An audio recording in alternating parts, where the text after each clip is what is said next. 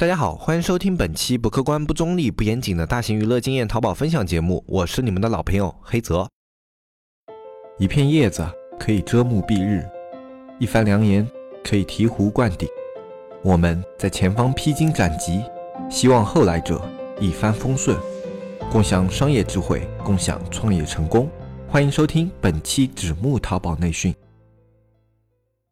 今天这一期节目呢，我们来跟大家说一个关于如何进行调整，才能把直通车往你想要的方向进行优化。这是很多人非常头痛的一个问题。呃，因为开车的时候啊，如果你按着那些教程里的方法去按部就班的话，你可以开出一个车，你可以做一个宝贝计划，它也有一定的效果，可以达到一定的啊你要的那种流量啊，或者说转化啊，或者说做一个小的爆款计划，都是可以达到的。但是呢，车往往不是在每个点都可以随心。所欲的，就像我们平时真的开车一样啊，它会遇到一些路况啊，或者会遇到上坡下坡啊，你需要针对这些不同的情况去做出一些调整。那么在淘宝这个直通车里，我们如何去控制自己的方向盘和油门，来让这个直通车做出我们想要的方向，我们想要的操作？这就是我们这一期要跟大家分享的一个经验，如何去对直通车进行有目的的优化。我们在直通车里面啊遇到的最大的一一个问题，我们以此为例进行一个切入点，给大家进行分析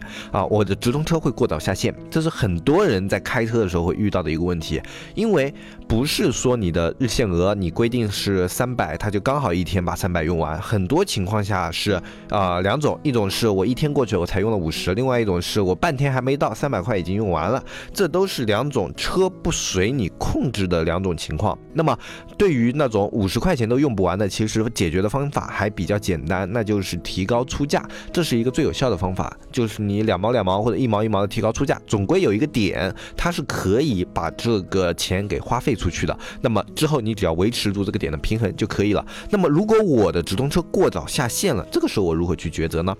其实直通车的过早下线，这个时候我们需要给它去做减法。做减法的方法有两种，当然最理想最理想的情况就是我的车现在表现还不错，PPC 什么的都比较正常。这种时候我们最理想的情况不是。去做减法，而是给它日限额调高，让它可以获取更多流量，这样有助于打爆一个宝贝。但是很多人啊，特别是中小卖家，他们的资金实力有限嘛，那么我们这个时候就需要去控制支出，让这个支出不要那么快的给它花完，让这个三百块钱可以在一天的时间内，哎，给它更加均匀的用出去，或者让这个三百块的一个利用率更高。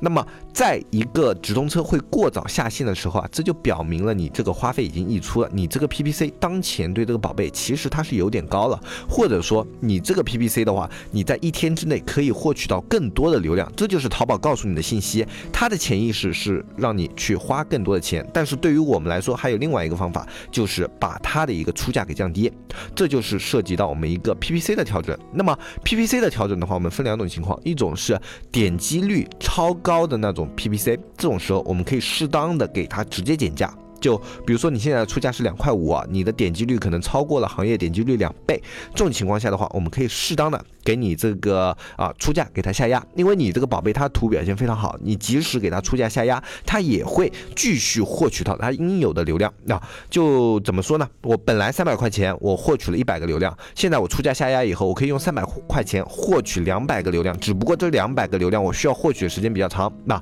本来这个三百块我半天用完了，这个三百块我给它进进行下压以后，它一天刚好用完，但是它获取到了多的一百个流量，这就是我们需要做减法达到的一个目的，这也是调价的一个作用啊。但很多情况下，其实我们这个价格能够调整的空间已经很小了，或者说啊，你觉得调低价格啊，对这个嗯直通车本身的影响不太好，那还有一种方法的话是去调整你商品的客单价，因为。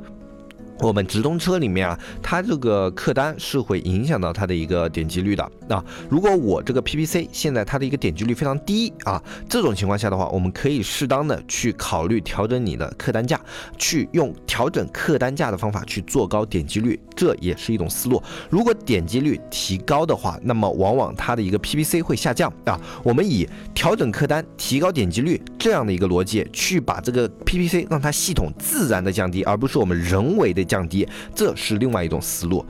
这样的一种思路，它是适合于你现在这个点击率不是特别高的宝贝，甚至这个点击率目前低于行业平均值。这种情况下，建议你以客单价或者说主图的这些调整去给它进行调整。那么我们说到进行创意图调整的话，那我们又要提到另外一个点，就是创意图如何去调整才会把它往点击率偏高的方向进行变化。啊，这是一个非常难以回答的问题，它涉及到美工方面的一些知识。但是呢，我们作为运营，肯定你跟美工也有交流嘛，那是有一些思路的。首先第一点，图片的相关性跟你的标题以及你现在主推的那些关键词的相关性一定要高。呃，我们拿一个例子来举例吧。那我自己比较擅长的嘛，那就是装饰画。那我们来打个比方，如果你现在是在装饰画这个类目里面，然后你使用的是啊北欧小清新风格这样的。关键词为主的，可能你这个链接里面有很多的一个装饰画的宝贝啊，它风格各不同啊，但是你这时候在做车图的时候，一定要以这几个进入流量最大的词为主去设计车图，因为你的标题相关性就涉及到了。他进来的客户，他们意向的画面是怎么样的？如果你使用的图片跟你使用的这些关键词相关度不高的话，那就很可能会导致你的点击率偏低。那这个你可以去尝试一下，一模一样的宝贝，你用一模一样的图片，你只是里面的关键词跟那张图的相关性不一样，他们的点击率会有很大的一个差异。你自己也可以注意一下，你的直通车会不会有这样的一个现象？那调整你图片跟关键词的相关性，就是我们调整图片的一个方向。然后另外一个方向是去看七天到十四天的数据，我们。有时候在放图的时候，我们会多放几张图，特别是在测图阶段。这时候我们去看两个周期的一个数据的话，我们可以去挑选更好的那个图，然后去把更好的这个图去给它进行一个更高的一个展现啊。呃，就比如说把四张图都换成一个啊，或者说我只投放这一张图啊，这种都是方法啊。具体的话可以根据自己直通车的情况去不同情况的进行调整。当然，在我们看数据的时候啊，直通车一定要注意一点，不要看当天的数据。那你在参考数据进行调整的时候，一定不要看。当天的数据，当天的数据最多的情况下是用于我实时的去对出价进行调整。比如说，我现在想要控制它的一个量啊，比如说我今天只要五十个点击量，或者说我今天只要六十个点击量，这种情况下，我要去看当天的数据，现在一个小时的表现，然后预估一下我今天应该出价到多少，的三百块刚好用完，这是。看当天数据的一个作用，大部分情况下我们要看以往的数据，比如说我要对整个车进行调整，我要对这个图片进行调整，我们要看的是更多的七到十四天的数据，因为当天的数据里面有很多是不准确的。那我们在有时效性的一些操作的时候没有办法，我们只能看当天的数据，但是在一些不具时效性的操作，比如说换图，比如说调整关键词这种时候，我们要看更多的数据，然后去得出一个更准的一个结论。所以，我们大部分时候看的是七到十四天这样的一个数据啊，这一点大家要注意一下。然后，我们在前两个方法都已经用过的情况下，我们再往下。我们如何去把一个会提早下线的车给它进行调整呢？我们可以去调整它的一个匹配方式。其实匹配方式啊，它是一个双向的。我们并不是说一定就是啊把精准改到广泛，或者就是把广泛改到精准，这是不同的。我这里分两种情况跟大家说一下。一种是这样的，我这个词它的一个展现量非常非常大，但是它点击率只有。行业平均的百分之七十或者百分之八十，甚至百分之五十，这种情况下，我一定是把这个词它从广泛匹配改到精准匹配。如果它已经是精准匹配的话，那这个词它可能就是一个点击率不太好的词。当然，反过来也是一样的，有的词它的点击率非常非常高，那可能有行业平均两倍以上，但是它的点击量很少，一天大概只有十个点击。对于一个好的车来说，呃，比如说你这个车它的一个每天一个点击量，平均的词大概都有五十六十个啊，但是呢，这一个词它只有五六个或者说十来个，那它的一个点击率却非常的高。那这种时候，你可以把这个词改成广泛匹配，让他去看一下这个词是不是有获取更高流量的一个。能力，这就是我们这种东西，其实都是要辩证的去看的，并不是说我一定广泛匹配就是好的，或者说我一定精准匹配就是好的啊。当然，有的环境下我们用精准匹配会更好一些啊。比如说我去做一些像啊测款啊，或者说我去做一些像爆款啊，精准匹配一般来说可能会更好一些，更准确一些。但是在我们实际运营的过程当中，根据每个词的表现不同，我们是可以给它进行调整的，并不是说一个绝对的命题。这个大家要记一下啊。然后呢，另外一个就是有的那种呃，它的一个表现不是特别好的词啊，或者说说啊它的表现比较一般的词，我们可以给它进行降价。这个它的一个最主要的目的是减少这些词的它的一个展现啊，因为它的表现不好了，我去给它加价的话，啊，就比如说它点击率只有行业的百分之十或者百分之二十这样的词，我去给它加价的话，就会浪费很多你的花费。那因为它去获取了同等的一个展现的情况下，它的一个点击率并不高，然后会把你的质量分都给拉下来。这种词我们一般。定义为不太好的词，这种词的话，如果过多了，你甚至可以考虑删掉一些，然后换一批新词上去。新词的话，加词的一个技巧就是跟你那些高分词尽量。吻合或者说相近或者说类似这样的一个思路都是可以的。然后跟你那些删删除掉的词啊，给他们进行一些差异化，进行一些新的尝试啊，这就是我们去给它做调整的一种思路。然后在我们这些关键词啊，以及这种呃优化图啊这种方方面，我们都已经做的比较好的一个情况下的话啊，我们另外一个可以给这个图进行优化的思路是。呃，标品和非标品两点去考虑吧。标品里面呢，我们可以通过去。打卖点，或者说去找用户的需求点，因为标品的话，我们大家的产品都差不多。那很多时候，用户浏览到哪一个就是哪一个啊，他甚至有时候不会去比价，他只是在找这样东西的时候，在看这是不是他需求的一个产品。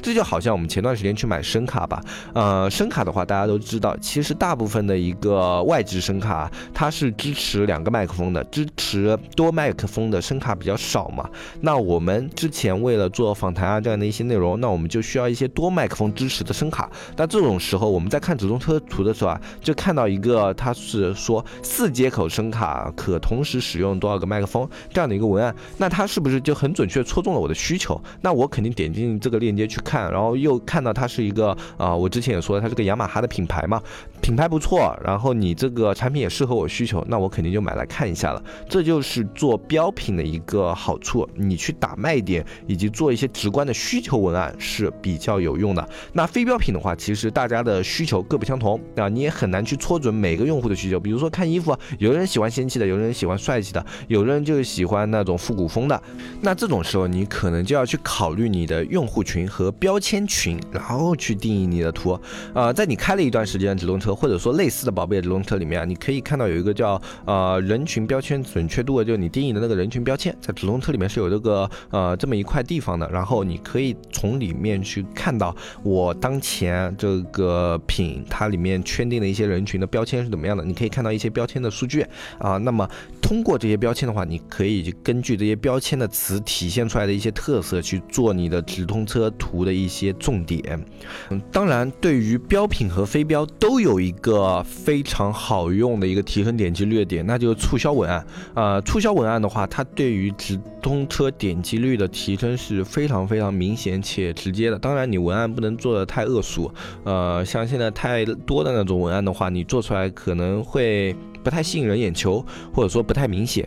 促销的话，主要还是两点。第一个就是促销信息一定要够醒目，然后另外一个就是文案稍微可以抓住一些人心啊。呃，其实文案这方面的话，倒没有特别特别多的一个技巧可以去遵循。其实抓住人眼球就是促销文案成功的第一步。呃，你能够抓住眼球的话，那你的促销就会被别人给接收到。那他能够接收到的话，其实你这个文案的效果就达到了。那么今天我们这边说的主要就是你的直通车在啊。过早下线，或者说啊下线太晚就花费不出去的情况下，我们怎么去调整？呃，那其实前一种它是比较简单，你通过加价或者说去开到广泛匹配这样的方法都可以去解决。那么去把一个过早下线直通车在不增加花费的情况下去进行调整，那这里面你能够去调整的点就非常的多。那我们在这一期节目里面也跟大家讲了非常多的一些思路，大家如果有直通车过早下线的问题的话，都可以在听完这一期节目以后自己去做一些尝试，包括。还没有去深入接触过直通车的一些卖家朋友的话，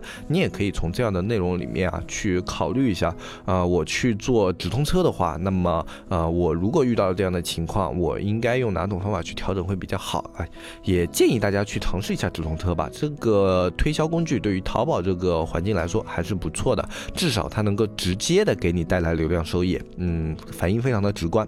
那么今天这一期节目的话，就跟大家说到这里。我是黑泽，我们下期再见，拜拜拜拜拜。